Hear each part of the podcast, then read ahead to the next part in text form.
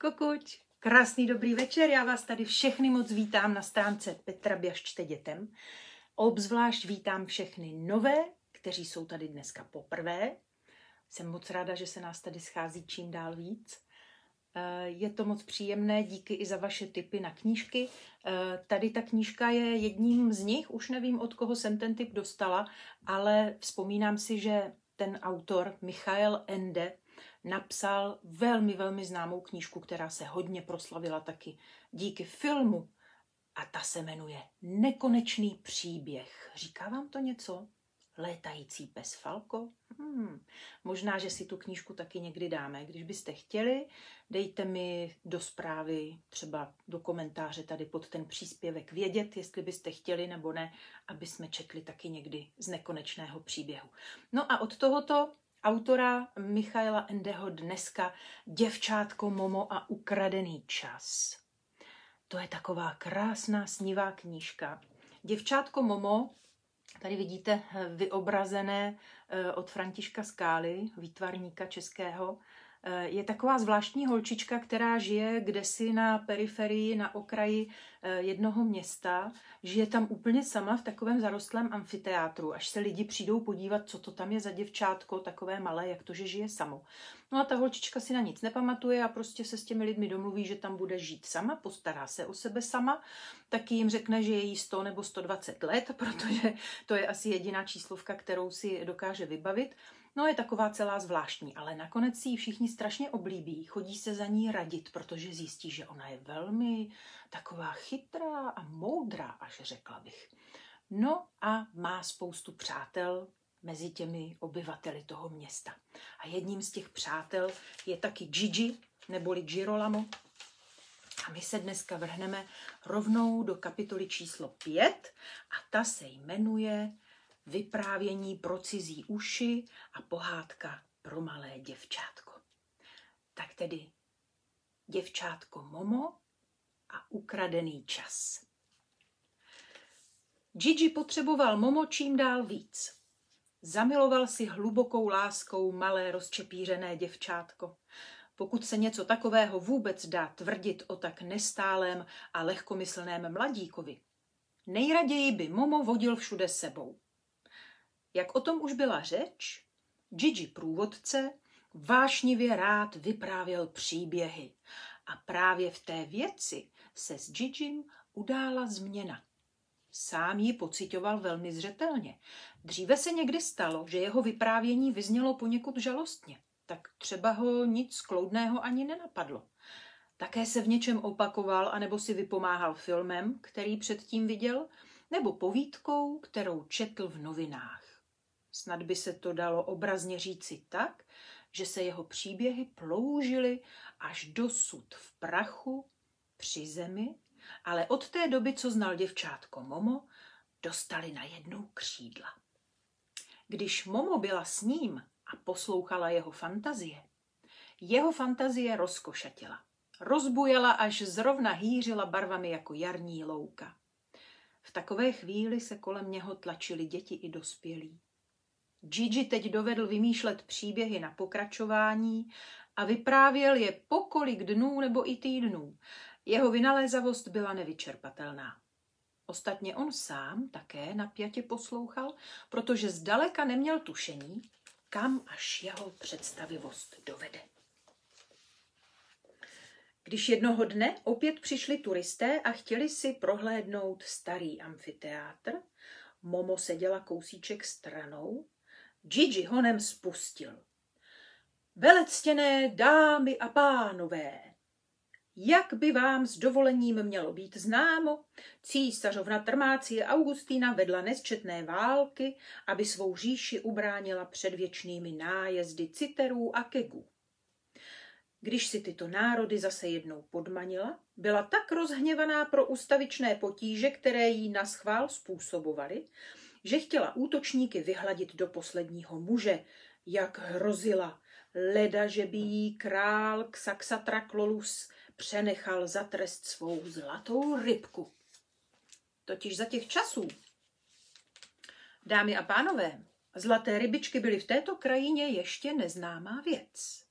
Jenomže císařovna Trmácie se od kterého si turisty dověděla, že král Xaxatraxolus, o němž se tu zmiňuji, má takhle malinkatou rybičku, jež prý se promění v čisté zlato, jakmile úplně dospěje. Zkrátka a dobře císařovna chtěla takovou zvláštnost za každou cenu mít. A to hned. Král Xaxatraxolus se v duchu uchechtával. Rybičku strčil pod postel, ten král měl totiž opravdu zlatou rybku, a místo ní poslal císařovně velrybí mládě v královské polévkové míse posázené drahokamy. Císařovna byla sice trochu překvapená, jak je rybička velká, neboť si ji představovala poněkud menší. Potom si však řekla, a co si budu lámat hlavu, čím je větší, tím lépe. O to více na ní bude zlata. Je pravda, že zlatá rybka se ani kapánek zlatě neleskla, což císařovnu znepokojovalo. Ale posel krále Xaxatraxoluk se jí poučil, že se rybka promění v rizí zlato, teprve až dospěje. Dříve prý nikoliv. Ještě dodal, že je z toho důvodu zcela nezbytné ničím její vývoj nenarušovat. Rybí mládě přibývalo den ode dne a spotřebovalo nepředstavitelné množství žrádla. To se rozumí. Císařovna Trmácie nebyla žádný chudák a ryba dostávala tolik, kolik stačila spořádat, takže brzy pěkně obrostla masem a sádlem. Polévková mísa jí byla zakrátko těsná. Čím je větší, tím lépe, řekla císařovna Trmácie a nařídila, aby rybu přestěhovali do její vany. No, ale uplynula nedlouhá doba a ryba se ani do vany nevešla. Rostla a rostla. Přepravili ji do bazénu, sloužícího císařské rodině. To už nebylo jen tak, ne, ne, to už byl značně náročný transport, protože ryba vážila nyní tolik jako statný vůl. Muselo jí přetahovat kolik otroků a když jeden uklouzl, císařovna poručila okamžitě toho nešťastníka hodit lvům, neboť ryba teď byla její první a poslední.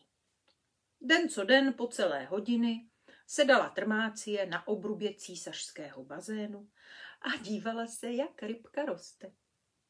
Teď už myslela jen a jen na zlato, kterého bude pořádný balvan. Jak známo, císařovna vedla příliš nákladný život, takže zlata nemohla mít nikdy dost. Čím je větší, tím lépe, opakovala pořád dokola. Tento výrok císařovny Trmácie byl prohlášen za všeobecnou směrnici v její říši a nadepsán kovovými literami na všechny státní budovy. Posléze byl rybě těsný i bazén císařské rodiny a právě tehdy Trmácie poručila zřídit zde tuto stavbu, jejíž zbytky, dámy a pánové, vidíte před sebou, totiž kulaté akvárium nevýdaných rozměrů, naplněné vodou až nahoru. Teprve v tomto akváriu se mohla ryba, jak se patří, narovnat. Tak, tady je ten amfiteátr.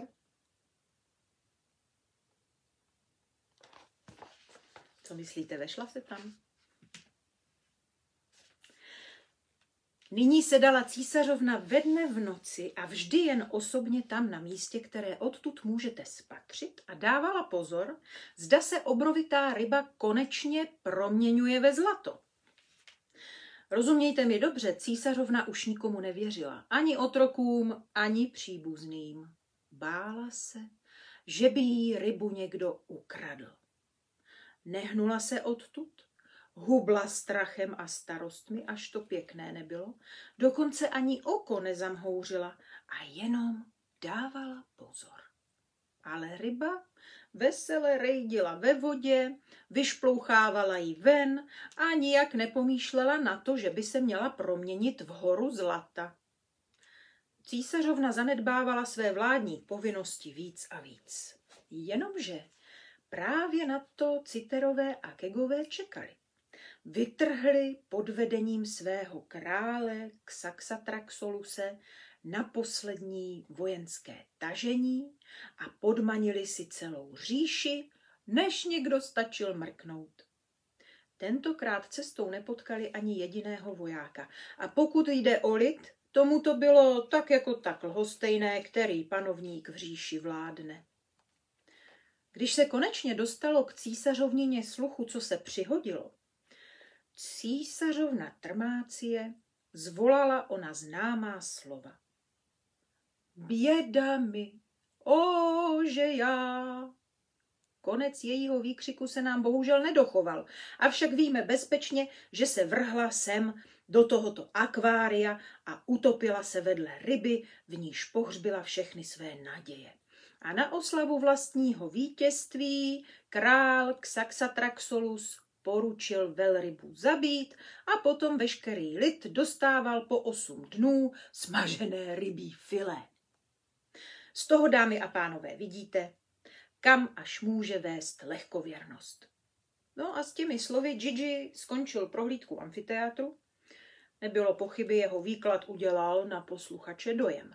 Dívali se na zbytky staré stavby pohledem plným úžaslého obdivu. Pouze jeden návštěvník se tvářil nedůvěřivě a zeptal se průvodce. He, he, promiňte, a do kterého období spadá tato událost? Ale Gigi nezůstal nikdy žádnou odpověď dlužen a tak řekl, Císařovna Trmácie žila, jak známo, v době slavného filozofa Nojózia staršího. Přirozeně, že nevěřící Tomáš nechtěl dát najevo, že nemá ani ponětí, kdy žil tento slavný filozof, takže pouze řekl, aha, aha, děkuji vám. Všichni posluchači byli spokojeni na nejvyšší míru. Říkali, že se prohlídka skutečně vyplatila a že jim takto názorně a tak zajímavým způsobem ony staré časy ještě nikdo nepřiblížil. Na ta slova Gigi skromně nastavil čepici se štítkem a jako předtím nešetřil slovy on, teď zase byli štědří návštěvníci. Ostatně Gigi si to zasloužil, už proto, že od té doby, co tu byla Momo, nikdy nevyprávěl stejný příběh dvakrát. Nebavilo ho povídat dvakrát totéž. Když poslouchala s ostatními také Momo, měl Gigi pocit, jako by se někde v jeho bytosti zvedlo stavidlo a začaly jim proudit, ne přímo tryskat nové a nové nápady sami od sebe a připadalo mu, že on vlastně vůbec nemusí přemýšlet. Ale ze všeho nejraději Gigi vyprávěl jenom pro Momo, když nikdo jiný kromě děvčátka neposlouchal. Nejčastěji vyprávěl pohádky, protože na pohádky se Momo nejvíc těšila a skoro pokaždé v nich vystupovali právě Gigi a Momo. Takové pohádky patřily jenom jim a naslouchat jim bylo úplně něco jiného, než poslouchat cokoliv z toho, co Gigi vyprávěl dospělým posluchačům. Jednou večer bylo zrovna krásně a bylo teplo, seděli Gigi a Momo tiše vedle sebe na kamenech zbořeného divadla, až v té docela nejvyšší řadě.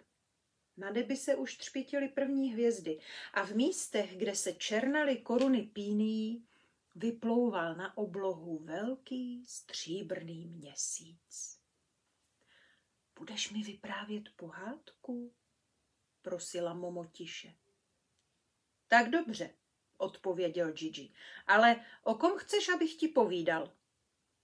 A Momo řekla, chtěla bych pohádku o Girolamovi a Momo. Gigi se maličko zamyslel a potom chtěl vědět. A jak se ta pohádka bude jmenovat? Třeba, třeba pohádka o kouzelném zrcadle? Gigi zamyšleně přikývl. Ano, to zní hezky, tak uvidíme. Vzal Momo kolem ramen a začal vyprávět. Byla jednou jedna krásná princezna a jmenovala se Momo. Chodila v sametu a v hedvábí a bydlela v nedozírné výšce daleko nad zemí, v zámku postaveném na zasněžené hoře.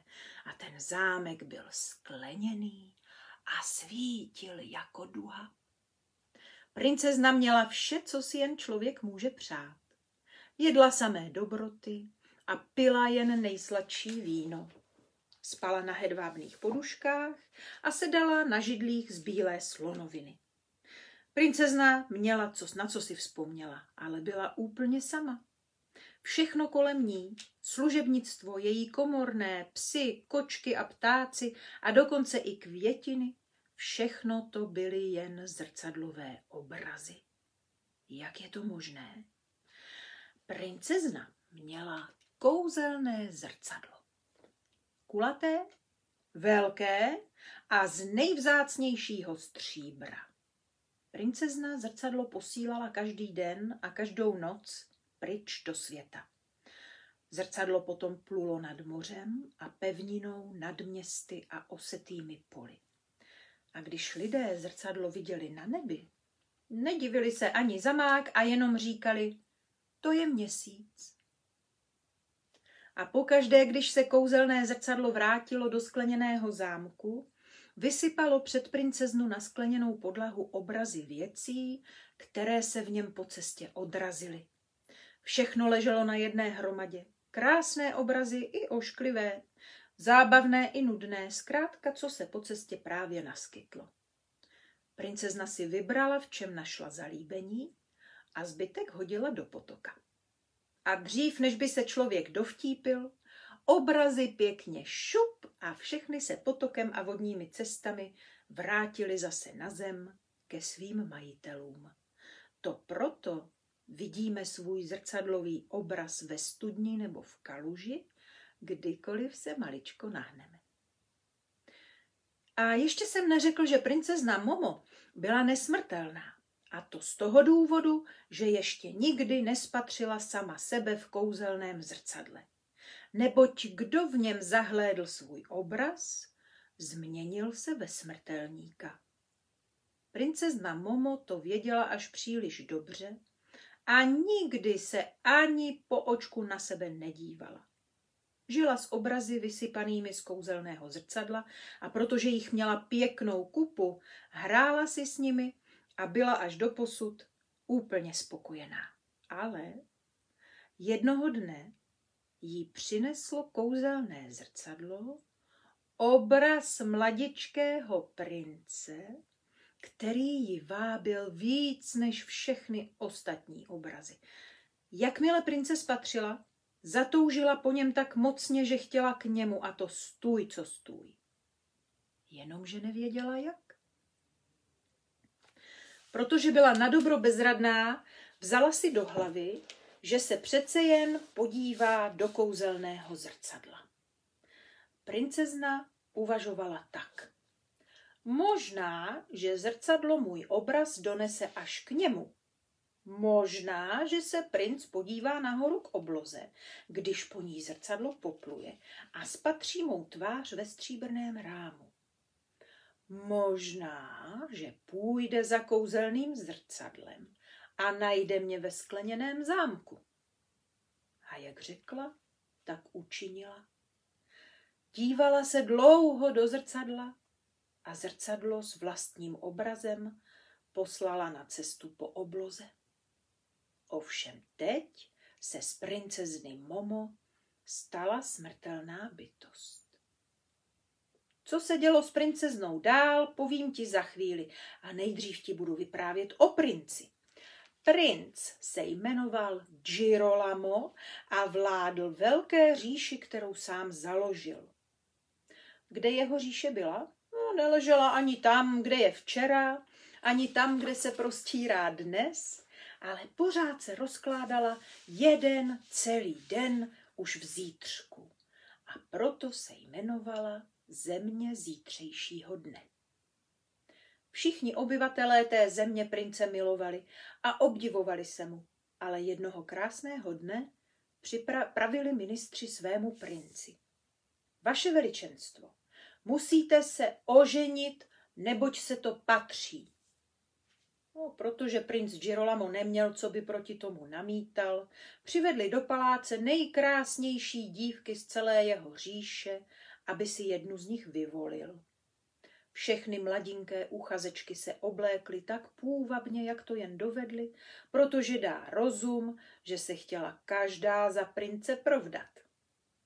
Ale s dívkami se vplížila do princova paláce také zlá víla. Neměla v žilách teprou teplou červenou krev, ale zelenou a studenou. Nikdo to nepoznal, to je jisté, protože se víc než dovedně nalíčila. Když princ vstoupil do velkého trůního sálu, celého ze zlata, a když si chtěl vybrat nevěstu, zlá víla honem potichu vyřkla kouzelné zaříkadlo a od toho okamžiku viděl ubohý Girolamo jen ji a žádnou jinou. Zdálo se mu, že je krásná, až se tají dech a na místě jí požádal o ruku. Stanu se ráda tvou ženou, šeptla nehodná víla, ale mám jednu podmínku.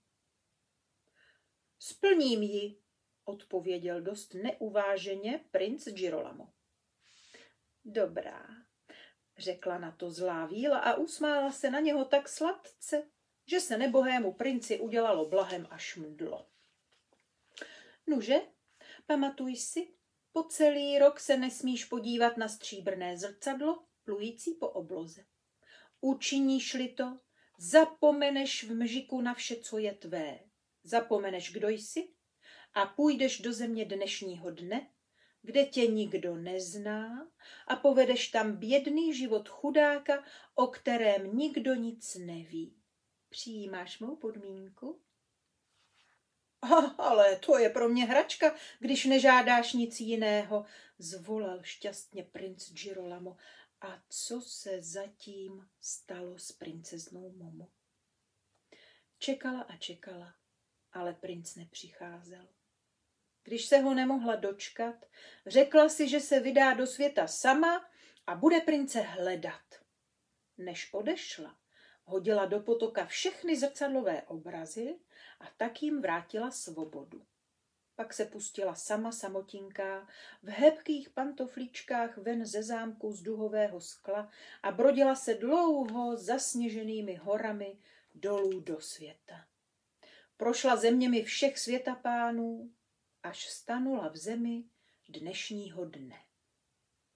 Teď už měla pantoflíčky prošoupané a musela jít bosa, ale její obraz pořád plul na obloze v kouzelném stříbrném rámu. Jednou za letní noci seděl princ Girolamo na terase ve svém zlatém paláci a hrál s vílou dámu. To už jsem říkal, že zlé víly mají studenou zelenou krev. No a jak tak seděli, princi spadla na ruku drobonká průhledná kapička. Hm, začíná pršet, řekla víla se zelenou krví. Ne, odpověděl princ. Nemůže to být déšť, protože na nebi není ani mráček. Podíval se k obloze a vpil se očima do kouzelného stříbrného zrcadla, neboť mu zrovna plulo nad hlavou. A tu spatřil obraz princezny Momo a všiml si, že princezna pláče a že mu jedna její slzička ukápla na ruku. V tu chvíli princ poznal, že ho víla oklamala, že ve skutečnosti není krásná a že má v žilách jen studenou zelenou krev. Teď věděl, že nikdy nemiloval vílu, ale princeznu Momo. Nedodržel si, co si slíbil, řekla víla a byla celá zelená. Tvář se jí znetvořila, až se podobala hadovi. Draze mi nyní zaplatíš, sykla nedobrá víla. Princ Girolamo zůstal jako omráčený a zlá víla mu sáhla dlouhými zelenými prsty do hrudi a udělala mu na srdci uzel. Jen uzel zatáhla, Princ zapomněl, že je princ a že mu patří země zítřejšího dne. Uprostřed noci odešel jako zloděj ze zámku i z vlastní říše. Toulal se daleko ve světě, až přišel do země, kterou nazývali zemí dnešního dne.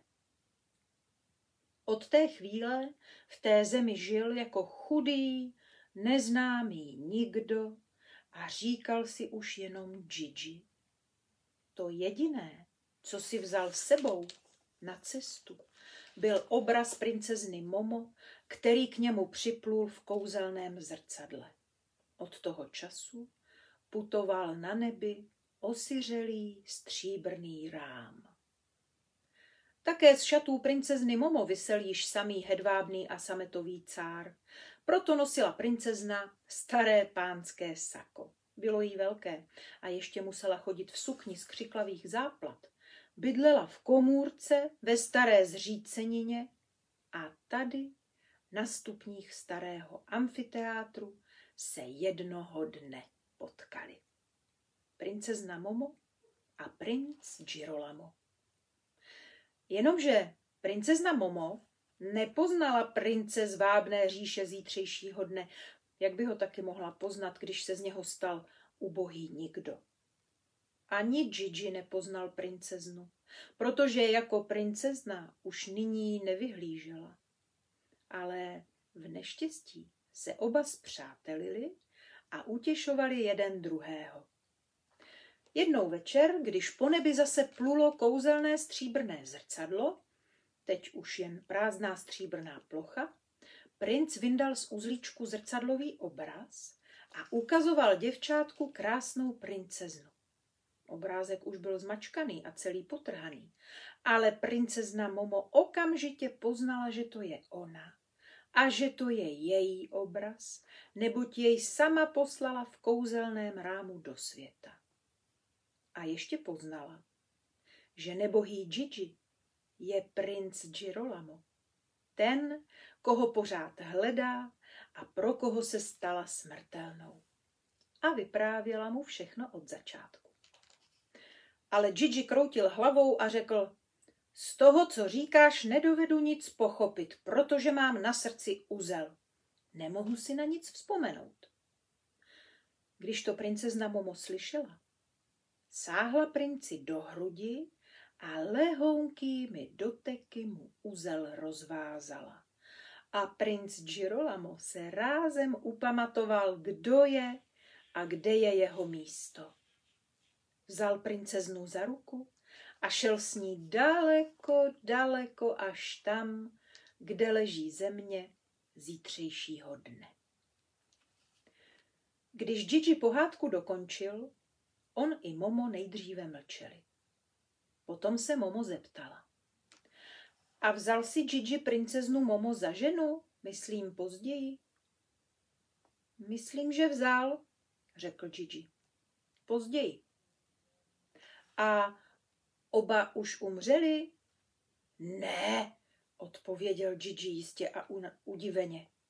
Tohle vím náhodou úplně spolehlivě, protože zemřít musel jen ten, kdo se díval do zrcadla sám když se ale podívali do kouzelného zrcadla dva, stali se oba znovu nesmrtelnými. A to se rozumí, že se princ a princezna dívali spolu. Nad černými píniemi vysel obrovský stříbrný měsíc. V jeho svitu se kamenné zbytky staré zříceniny matně záhadně leskly. Momo a Gigi seděli tiše vedle sebe a dlouho se dívali k obloze. Cítili velmi zřetelně, že jsou pro tento okamžik oba nesmrtelní.